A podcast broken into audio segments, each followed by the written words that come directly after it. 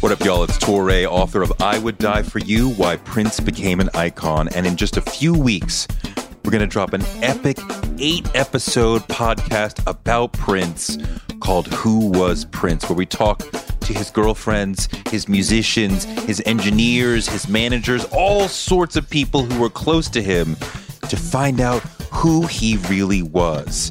Whether you loved his music or you've spent years digging deep into his history, you will find out new things. You will be surprised. You will be moved. You will deepen your understanding and your love for the Purple One.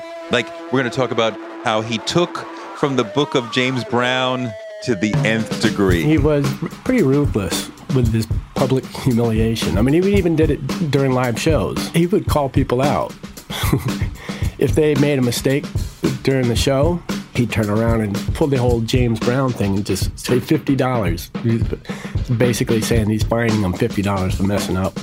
I remember one day my fine was up to 1200 1200 bucks in one day.